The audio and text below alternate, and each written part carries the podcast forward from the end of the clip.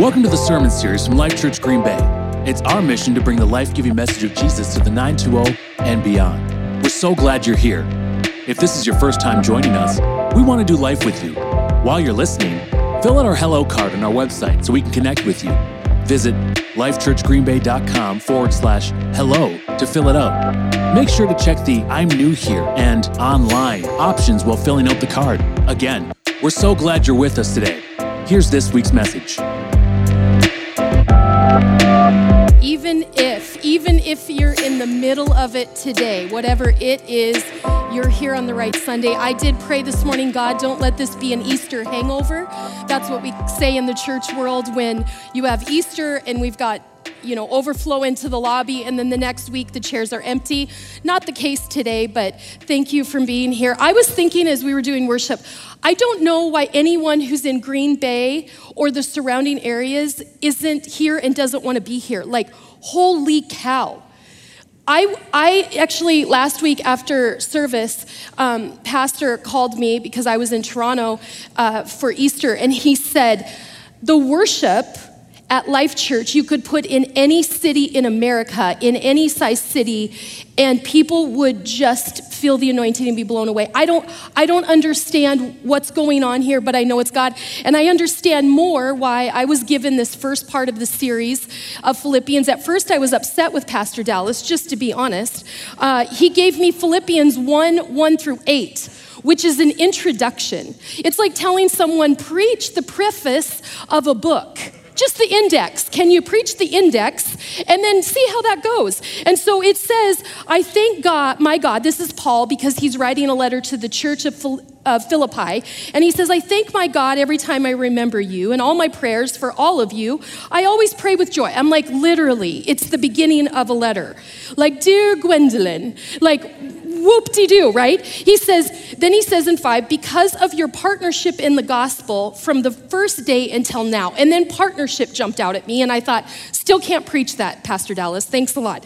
Partnership. What I will say is that uh, the church, because the church is the Jesus covenant bride, the church is the bride of Jesus, there's a covenant there.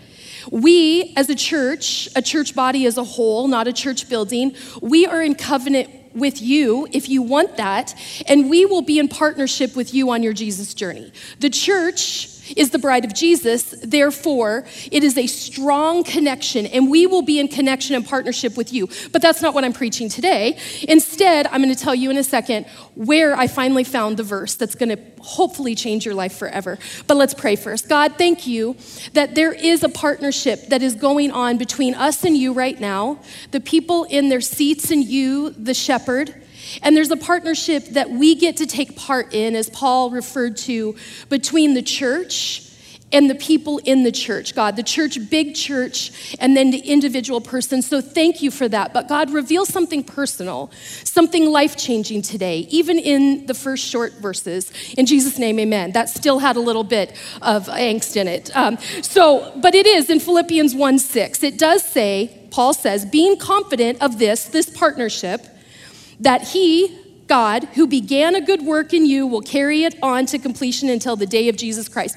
There it is. You've heard that even if you're not, you haven't been raised in the church. You've heard, He who began a good work, He's going to be faithful to complete it. And it's one of those cliches, right? It's become a cliche, kind of like when somebody dies and you're told, well, God needed another angel in heaven. Lie, not true, cliche, not a good thing to say to someone, FYI. God didn't need another angel in heaven and actually we don't become angels.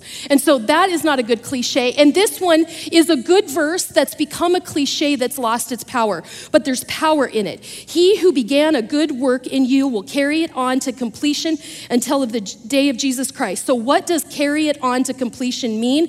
It's much bigger than God who started the helping you build your house will be faithful to help you complete the doorways and the crown molding. Way beyond that, although we use that in our life. It's actually completion, and the way to completion in our Jesus journey is called sanctification. Now, sanctification is a big word, and it means to set apart to a sacred purpose, to consecrate to be free from sin or purify. And there's a pattern of sanctification, which is we soften and then we grow. We go through trials, which usually makes us either get harder or softer to Jesus. We either blame God for our trials, or as Pastor Dallas said, we, we're honest with Him and say, Do you even care? And then he, he shows up and he says, Yeah, I actually do, and I'm not worried about it, and I've got you. And then we go, Oh, okay. So then our heart softens and then we grow. Or we go through trials, or we go through successes and promotion and make more money and have more power, and our heart grows hard. But a sanctification process looks like soften, grow, soften, grow. I would say the antithesis of that is when we go through things, good or bad, we harden and we get stuck. Now, we might not get stuck on financial gain or on the life that we're seeking after, but we get stuck on our Jesus journey. But we need to have sanctification. But here's the thing there's two kinds of sanctifications positional sanctification, which is you're justified, meaning the minute you accept Jesus into your life, he justifies you to get to heaven. And let me just pause. There is a heaven and there is a hell. Pastor said to us weeks ago that 60% of church going Americans believe that there is no hell. Church going Americans in a Barna research study. So I'm not sure um, why they're going to heaven. I mean, why they're going to church, because. Um, I mean, I want to go to heaven, but like it's not enough for me to be like, well, I want to go to heaven, that's a great goal. But if it doesn't happen, like, what, it's just a black, dark nothing at the end. I like that I have a bit of fear pushing me from the back, saying, and there's a hell, and there's a consequence. There is a heaven, and there is a hell. Now, church and that partnership does not get you to heaven or keep you out of hell, but the church and partnership helps you on your sanctification process. But the best and biggest part of sanctification is positional sanctification that you position yourself and say, Jesus, take my life, and you are justified and you are sanctified. Step one. However, there's also progressive sanctification. And this is the part that we have to play with the Holy Spirit. This is why Life Church is saying we need more of the Holy Spirit we need to quit relying on ourselves. We need to quit relying on the way we grew up, that God was God, and then there were priests and sisters and pastors, and we're looking to the pastor and we're looking to a person. And we said, yes, we need to look to Jesus, but we need the power and the comfort and the counsel and the conviction of the Holy Spirit because progressive sanctification requires that we feel convicted sometimes so that we grow so that we soften and then we grow, and then we soften and then we grow. What, what Josiah just said at the end of worship, I think it was very timely because I just learned that we have been misinterpreting the scripture, He will leave the 99 to go after the one, to think it means us. That Sean and Sonny Hennessy are to leave the 99 to go after the one. Actually, Jesus leaves the 99 to go after the one. You and I are not responsible for that, the one that runs away. What we are responsible for are the lost sheep, not the runaway sheep, but the lost people out there. We're to go to the lost. But the shepherd, the good shepherd, is the one that runs after you. When you go AWOL, Jesus is coming after you. Not the pastors, not your friend, not the children's team, not the worship team that you've been a part of. We're not meant to run after you if you go from our partnership. When you leave our partnership, that's actually not biblical.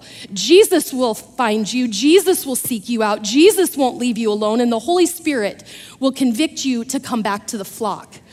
But we are here to be in partnership if you'd like it. So, we're here to be that partnership to help you in your sanctification process. Uh, I want to introduce something that we're going to be talking out a, a, lot about in our staff, our leadership, but also uh, I mentioned this a few weeks ago during the prayer time that the church is to be a hospital right? That's why we all it's our job to go after the lost. Like the lost meaning not saved. If you're going after a church person who's at another church, just stop. They're going to heaven. Hopefully, they believe in hell and heaven, and they're in church, or they're a Christian, or they're preaching holy things to you. Let them go. That's not your, your job. My job is the lost person. Your job is the lost person, meaning lost without Jesus, have, having not had positional sanctification, a time where they're justified by receiving Jesus. That's who we to, we're to go to. So we're a hospital. We have one set of big doors at the front. They're glass doors. We would make a great, legit hospital for the ER area pull that baby right up. In fact, Pastor Barry, I hear, parks up on the sidewalk when we're not looking. I found that out, and I thought he feels he's got a positional justification to be a certain place in the parking lot. And I took your spot, spot out back today, by the way. He has to park in a place that is not a parking spot. We're working on that pride um, in his life. Um, Pastor Barry's Uncle Barry, he's more like a brother to me, so I'm not hating. But we are a great hospital. You can pull right up. I, in fact, I love when I see you waiting for people at the door because you can stand at the pillar, the coffee bar, the bathroom, the welcome center, and you, you know where they're coming in. It's easy, it's the ER. We are taking people in. The hospital always needs to be available. The church always needs to be a hospital. That's really, Sunday mornings are a fantastic hospital. But then we move to a point of family. Now, some people hear, hello, church family, be a part of our family. And for some of you, that triggers a response. And really, that's a sign, do journey to wholeness, because if the word family makes you cringe, uh, then you might need to do some journeying. But I get it, because families are chaotic and they're messy. And you've got uncles who did bad things, and you've got cousins who don't speak to the family, and you've got mother in laws that wreck your Christmas. I mean, family creates chaos. But then we wonder why we might sometimes have chaos in church because we're people. The Bible says where the stables are empty, they're clean. But where there are oxen filling the stables, there's a lot of poop. Straight up manure. It's a mess. It's a wreck, but we're worth it because we're in partnership with you and you're in partnership with us. The problem is, though, that us pastors, us leaders, you who really want to bring people in, when we become family, you covenant like Jesus covenant. Now, that's not a problem, that's good. It's just that sometimes we covenant with you the minute you come in the door, and you're not ready to covenant you know, marriage is a covenant, but a lot of people have prenups because they don't think it's forever. In Sean and I's mind, Pastor Dallas and Shelby, and I can tell you from everybody on the team, when you come in, it's not cultish, it's very family ish that we're like, you're ours, you're our family. And the minute you get on a team, we're like, this is for life. They're in our world, they're gonna be at our funeral. And then when you leave, we're heartbroken. And then we misinterpret the verse that we're to go chase you. No, if you come to the hospital, you get bandaged up, you get justified through surgery, and Jesus does the thing on your heart, and you go out. Hospital did what it needed to do. You didn't want to become family, that's okay. Or you did for a while, totally cool. Some of us have to release the people who are going to go to heaven out into the wild. Some of us need to quit putting energy on the people we lose that have been in our life for a season because we wanted them forever. And we're blinded to the lost in Green Bay, Wisconsin, and Appleton, and Shawano, and Manitowoc, and Marinette. I mean, we've had people that have come from over an hour and a half away for 10 years because there's goodness here. And I think they're my covenant family. But if any point a great church got their attention there and they quit driving, I can't get so hurt about it. I didn't need to like think it's a divorce, but it feels like a divorce. So we move from hospital to family, some of us. Then more coming in the hospital, they move into family. Then there's a point where we, we get even more committed, and some will covenant with us, but some won't. That's okay. But we have to all eventually, and this is the sanctification process, we have to move to armed forces. Not everybody's ready for that, and they shouldn't go in the army if their leg is half cut off. They shouldn't go in the army if they walk in and they're blind. They shouldn't go in the military if they're limping and they're fatigued and they're dehydrated. And so the hospital is where they get the healing from Jesus, from the shepherd, not from us, not from Sean and Sonny, not from Dallas and Shelby, not from a person. You don't need to look to us. You look to the Savior. He does the work. Then we're like, oh, happy family. You good? Good. You, oh, good. Holidays? Yeah. See you on Easter again next year. That's it. Um, see you at Christmas, like family. You know, we won't see some of those people again. So, family. And then some of us moved to Covenant, and we're gonna be here every Sunday. Worship team here is, is here so early. Kids team is wiping snotty noses. I just, I love babies, but when the noses are snotty and they just do it unto the Lord, that's covenant people, right? And then some, a few, the proud, the brave, become armed forces. It's not just the staff, although we have to lead the way. We've had some cleansing and purging over the years, and it is good. And then we lead the way, and then some of you enlist. And some of you determine we're to take the hill. But that only comes through the sanctification process. The antithesis of what I'm talking about is in Ezekiel 33 30 through 32. So they come to you in crowds as if they were really ready to listen. They sit in front of you as if they were people and hear your words, but they will not obey them. Not me, the words. With their mouths they tell me they love me, but their hearts desire their selfish profits. Ugh. Here's another one. Then they come to you, actually, this is a different version, same verse. Then they come to you as a group, sit down in front of you as if they were my people.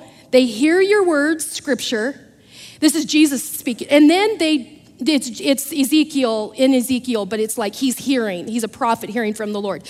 And then they don't do what you say because they're seeking only their own desires. They pursue ill gotten profits and they keep following their own interests. This is when we divide and we know if we go from hospital and healed to family to moving forward, is at some point our own interests, our own desires aren't met. And that could happen. Some of you won't be with us in this church next month. We're a church for anybody and not for everybody. That's okay. There's a lot of great churches in Green Bay. There are churches that are smaller, there are churches that are medium, there are churches that the, the team, the way it's set up, the worship, the way it's set up, it is a better fit. That is okay. But what we know is we have to move from it because if we don't grow, we go. We don't just go from a church, we go from Jesus. We go from our spiritual journey. Here's a great quote uh, To be smug is to be falsely content with the results that are skimpy. It is not an outright rejection of God's word, it is more of a mixture of a sense of exaggerated self importance and a numbing lack of urgency. I love C.S. Lewis, and I'm quoting somebody who's in here um, who said this at our discipleship night. He was quoting C.S. Lewis, and, and in Screwtape Letters, it's a fictional, but it's a great book that would describe the demonic world. Uh, and C.S. Lewis said that the uncle, the mentor demon, was teaching the nephew, the mentoree demon.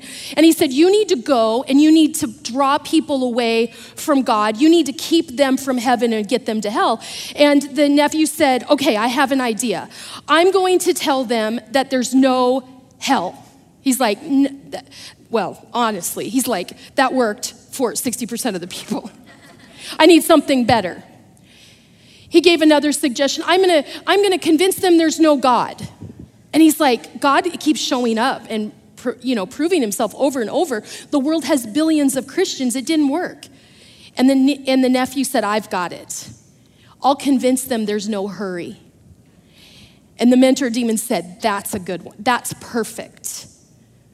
And I think that COVID has blessed us. Quote me on that. I believe that COVID has made the church sit up and take note and have some urgency that there is no time to waste.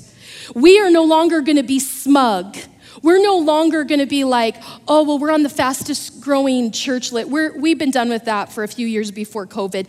It, it's it's the, the thing that we don't need to chase after. We don't need to be smug about anything. May I never boast in anything other than the cross of Jesus Christ. That is the way the church, this church, is moving. And so, again, this is in different words about why to be sanctified. And you're like, well, how do I get sanctified? I'm getting there. Oh, you don't know what wrongdoers that the wrongdoers will not inherit the kingdom of God? Question mark. But you were washed, you were sanctified, you were justified in the name of the Lord Jesus Christ and by the spirit of our God. 2 Corinthians 2:13. And we all who with unveiled faces contemplate the Lord's glory are being transformed into his image with ever increasing glory. Another scripture says, from glory to glory to glory, which comes from the Lord who is the Spirit. So today I am going to give you practical markers for sanctification, and I'm going to choose to use a football field. Not just because we're in Green Bay Packerland. I'm not a fair weather fan. I had Warren Moon um, football cards uh, in high school. I have been, Joe Montana and my dad look alike. My dad used to have to finally sign Jack Montana, like, no, I'm not Joe. I'm Jack, but they wouldn't leave him alone. He looked so much. I've been a football fan for a long time. So I get and I love, and our son's played football. He continues to play football, the football concept. I see our Jesus journey as going from, well, there it is, going from one end zone to the other. I see our Jesus journey as linear. We're moving down the field. Uh, for instance, if you've been a Christian for 20 years and you're still in the other team's end zone or the 10 yard line, that's a problem. You should be over here. Now, you won't get to the end zone till heaven, your end zone, but you should be moving. Now, I love how football, there you, you sometimes lose some yards. But you have three downs to really get it right. And on the fourth, you're done, right? Like, uh, you, well, we got to start over. And some of us start over. We literally, we, you know, why God, why God? But we keep doing our habit and then we end up back here. That's why it's like a football game. So the football field and the markers, the hash marks, are your Jesus journey. This is how I see it. Four stages, and these are like goals. So the first word up here is welcoming. That's for us individual. I'm not talking church, I'm talking as a Jesus person. I need to be welcoming. I need to be welcoming to Jesus. First of all, if I don't welcome him into my heart, that's a problem. If I don't welcome Jesus people into my life, some of us have accepted Jesus and we would never get on a team, we would never get in a group because that would be welcoming someone into our life. And frankly, we've just been burned, we've just been hurt. But if we're in the hospital stage of the church and of getting on board, we're welcoming Jesus and we're welcoming people. We're letting some walls come down because we want to come for healing and wholeness although this sounds a little bit like the world, right? Like we come, we are welcoming to Jesus and others, we love others, we say nice things. That sounds a lot like the world. Just love is love, it's just about love and welcoming.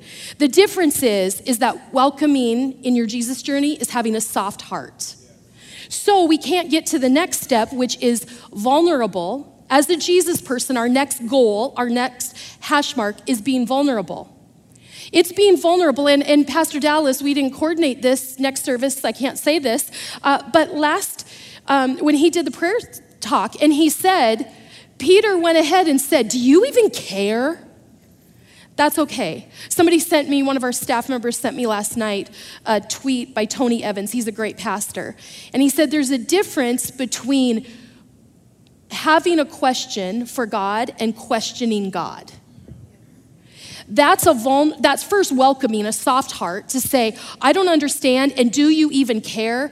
That's a heart posture of softness, of I welcome your answer, God. And I need to say vulnerably, do you even care? Great examples even this morning.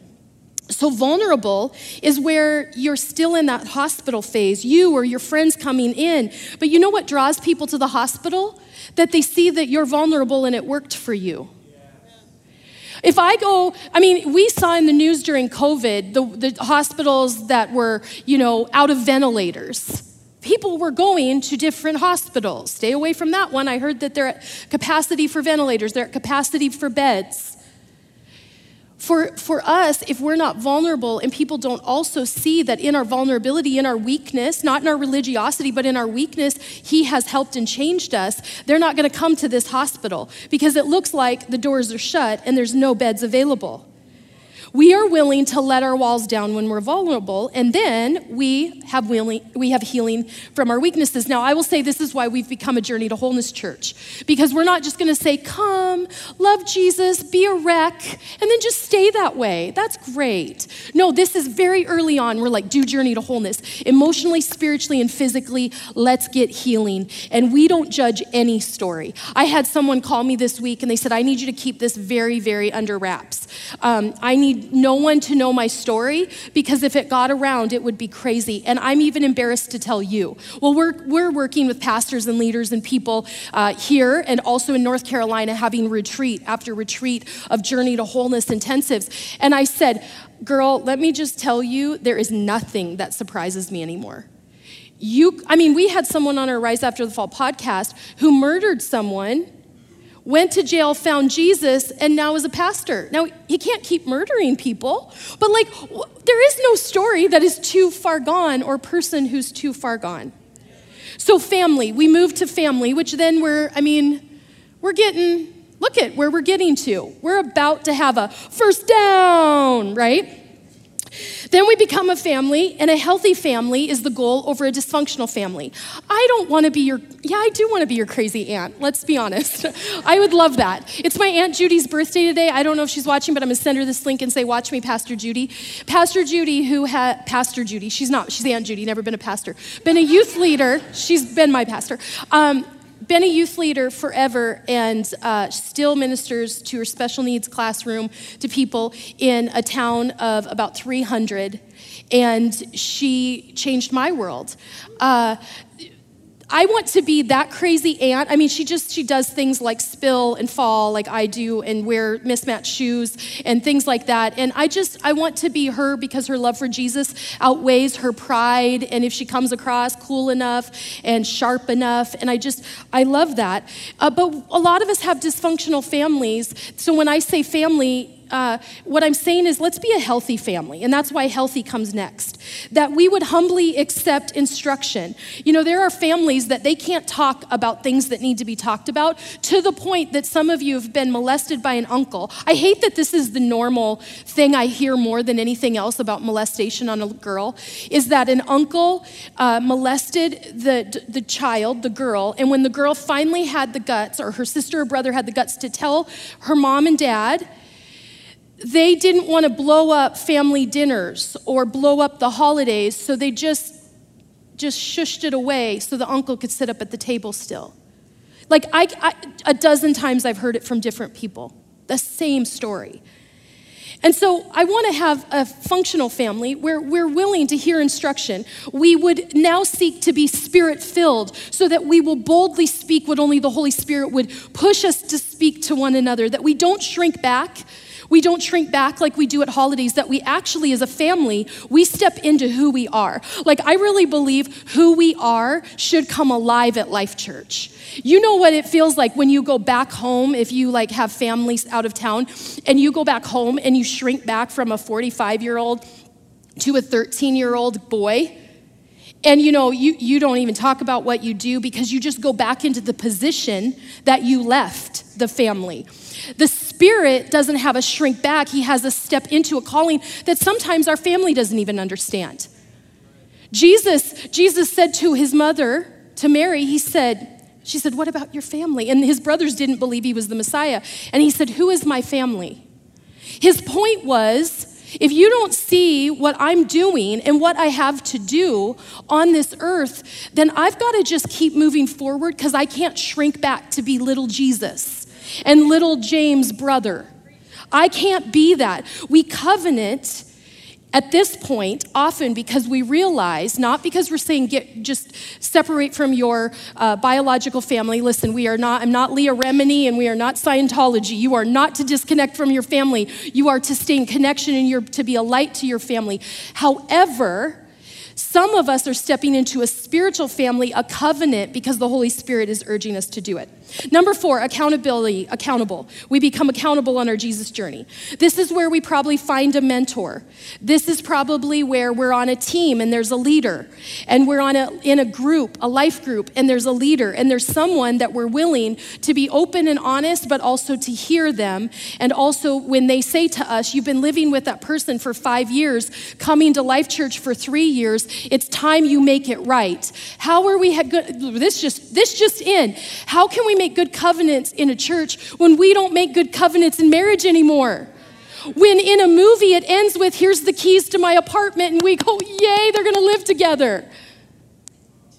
But you know, we're in a city where there's a church that's, that, that, does, that, that won't marry you if you live together, but is raising up parents of adults saying you should try it out, live with them first.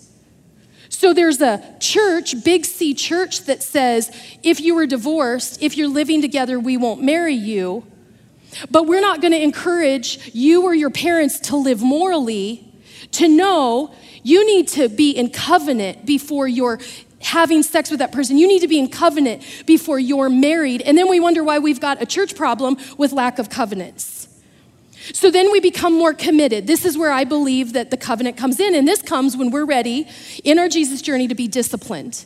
Now remember, these steps, please don't try to go to step four or five right away if you're new in your Jesus journey. That's the beauty of partnership in a church. That's the beauty of sanctification. It's progressive, it's a goal. So we're committed when we're discipled, probably at that higher level, and we believe that God calls us to be disciples. We believe we should learn our spiritual gifts and we begin to be used.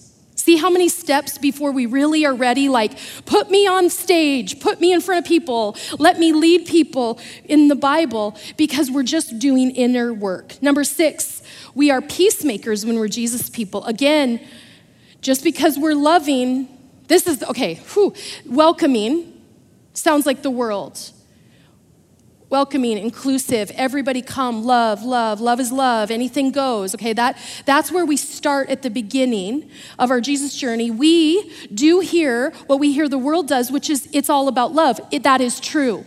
And then when you find Jesus and he justifies you and sanctifies you, there's a purification, and you realize that there's more to it, so that when you get to peacemaker, you realize that in love, in kindness, in the fruits of the Spirit, now I need to not be a peacekeeper and allow bad voices, worldly voices, demonic voices to run my home, the school, the place I work and live. I'm a peacemaker by speaking the truth in love.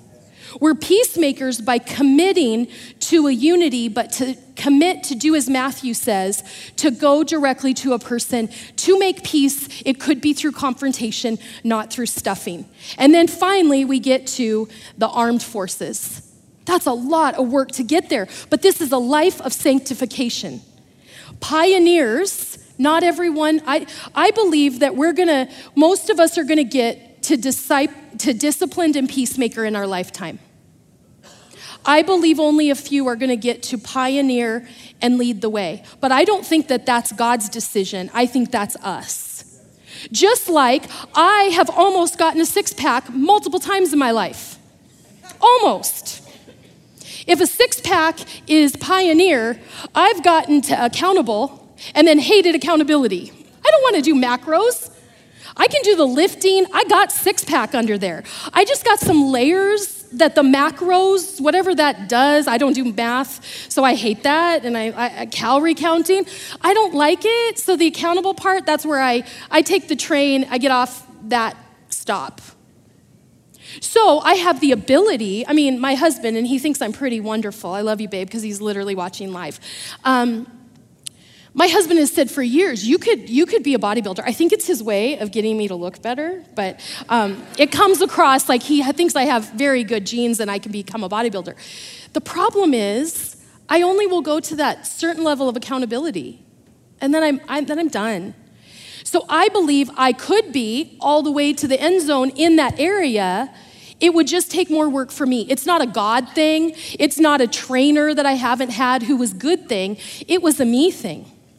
And so in the armed forces for the Lord, pioneers, few will get there.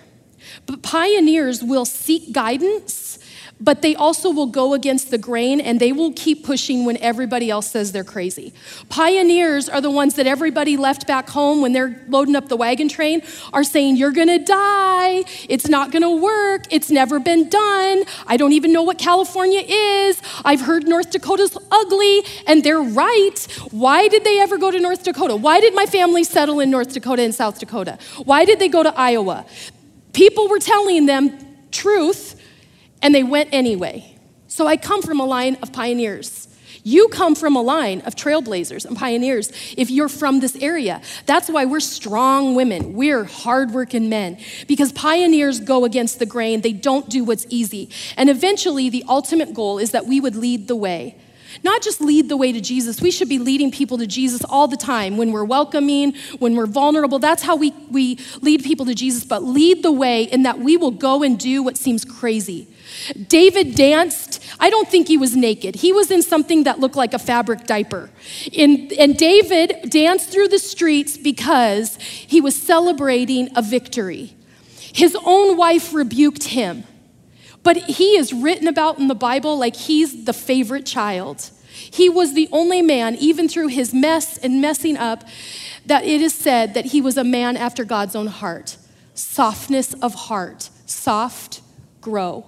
Soft, grow. Softness, growth, softness, growth, softness, growth. And it requires that you have softness at that next level of being disciplined, of being a disciple, of being accountable, that you're soft so that you grow to the next level. I, I want to show you this right before we conclude. Uh, Christ Church in Dublin. It's the cathedral in Dublin. I believe we've been there one time because we helped plant a church there years ago. It depicts the fruits of the Holy Spirit and the role models representing them. And Galatians 5:22 says, "But the fruit of the spirit is love, joy, peace, patience, kindness, goodness, faithfulness, gentleness, and self-control. There is no law against these things." Meaning there is no th- nothing that will keep you from getting to the end zone. There is no law against things like this, meaning if we soften and grow and we get to these mile markers, nothing will stop us. And, and so in this picture, we have the Good Shepherd representing love.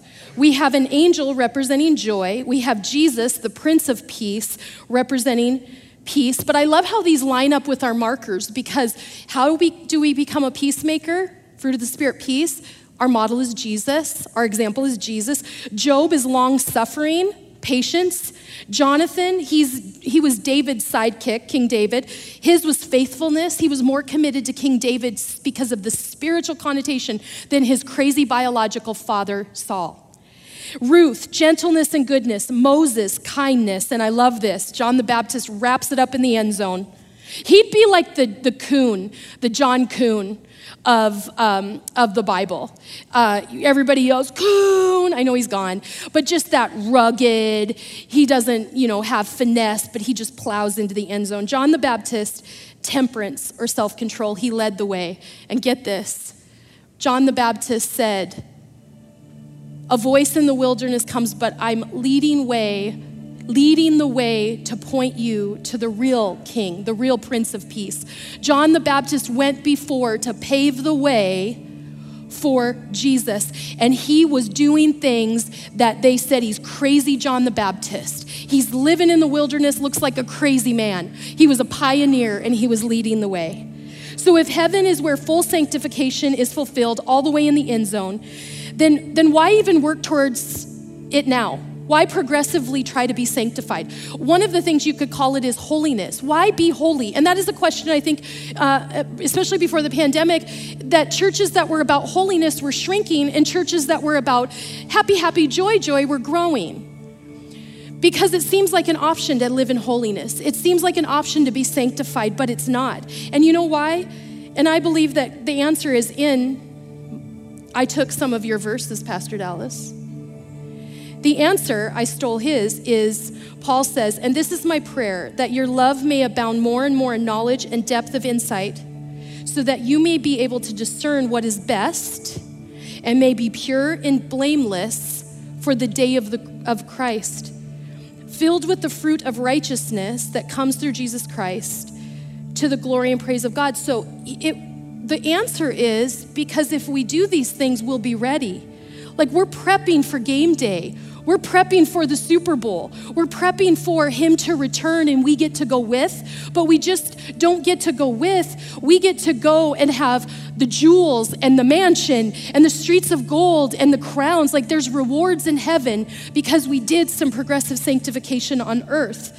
And this is the other thing I think that God is really saying is, I don't really want to wait till heaven to be close to you. Like he longs for us. The Bible says he's a jealous God only of us, only of our affection. And some of us are giving him this like the dad that lives in New Hampshire and you live here and you've seen him every five years. And God is saying, But I miss you, I love you. He's like the dad who, who's standing at the doorway uh, at Christmas time, knowing the kids and grandkids are going to pull in the driveway. And he's just standing there waiting. God wants to do this thing with us progressively so it's not just when we all get to heaven. There's an old song, When we all get to heaven, what a day of rejoicing it will be. When we all get to heaven, and, and we used to sing that, and that's great, but man, I'd love to feel some of that now because I'm close to Him and getting closer. So, are you ready for the big day? Will you bow your head, close your eyes? Jesus, I pray that you would soften our hearts even now because I believe there's some people in here that right now what they're going through is just a hardness of heart. They might be any point on this sanctification process, uh, this journey, but God, there's a hardness that's taken over. So I pray a softness a softness of everybody rather than just praying for those who, who raise their hand in a moment. Instead, I pray for everyone a softness, walls to come down, them to realize that they are justified in you if they've received you, but God, that they can trust you in the process and that you have them. Now, if you would keep your head bowed, your eyes closed, if you don't have Jesus, like you're not ready for game day. You're not ready for, for the trumpet to sound and us to get to go to heaven or to die and know where you're going to go because there is a heaven or hell. And you'd say, That's me. I need Jesus. Nobody's going to point you out. You can just slip up a hand or make eye contact with me or both. And, and I just want to know so we can pray with you. And everybody in this place will pray at the same time in a moment. No one will be centered out. If that's you and you say, I need Jesus, Will you raise your hand? Will you slip your hand up and look at me? Thank you. Anybody else? Thank you. Thank you. Thank you. Anybody else that I missed? Thank you. Thank you. All right, everybody in here, let's, oh, thank you. Thank you. Everybody in here, let's bow our head, I mean, let's repeat after me. Say, Dear Jesus, I love you. I need you. Forgive me. I'm a sinner. I repent, so justify me. Change me. Be my Savior in my Lord. In Jesus' name, amen. You guys, I already prayed for you all, but if that's you, as, as um, we finish out the service, if you would just boldly raise your hand and say, I just need prayer for my heart to be softened, will you just raise your hand really high and just say, Yeah, lots of us. I mean, that's the vulnerable part, right? Nobody wants to say, I have a hard heart, but I love that we can just vulnerably say, I need it. So, God, again, just soften hearts God, change us, change this church that we would know that yes, we're a hospital forever and always, and yes, we're a family, but God, that some of us are trying to get to the point where we can take the hill. So soften us so we can grow, soften us so we can grow. In Jesus' name, amen. Thanks for joining us this week. Still thinking about the message? Go follow our message recap podcast, Chew on That the Chew on That podcast is a podcast where Life Church staff chew over the latest messages to dig deeper into our faith. Tap the link in the episode description to have a listen. Hey, thanks for listening to this episode. We'll see you next week.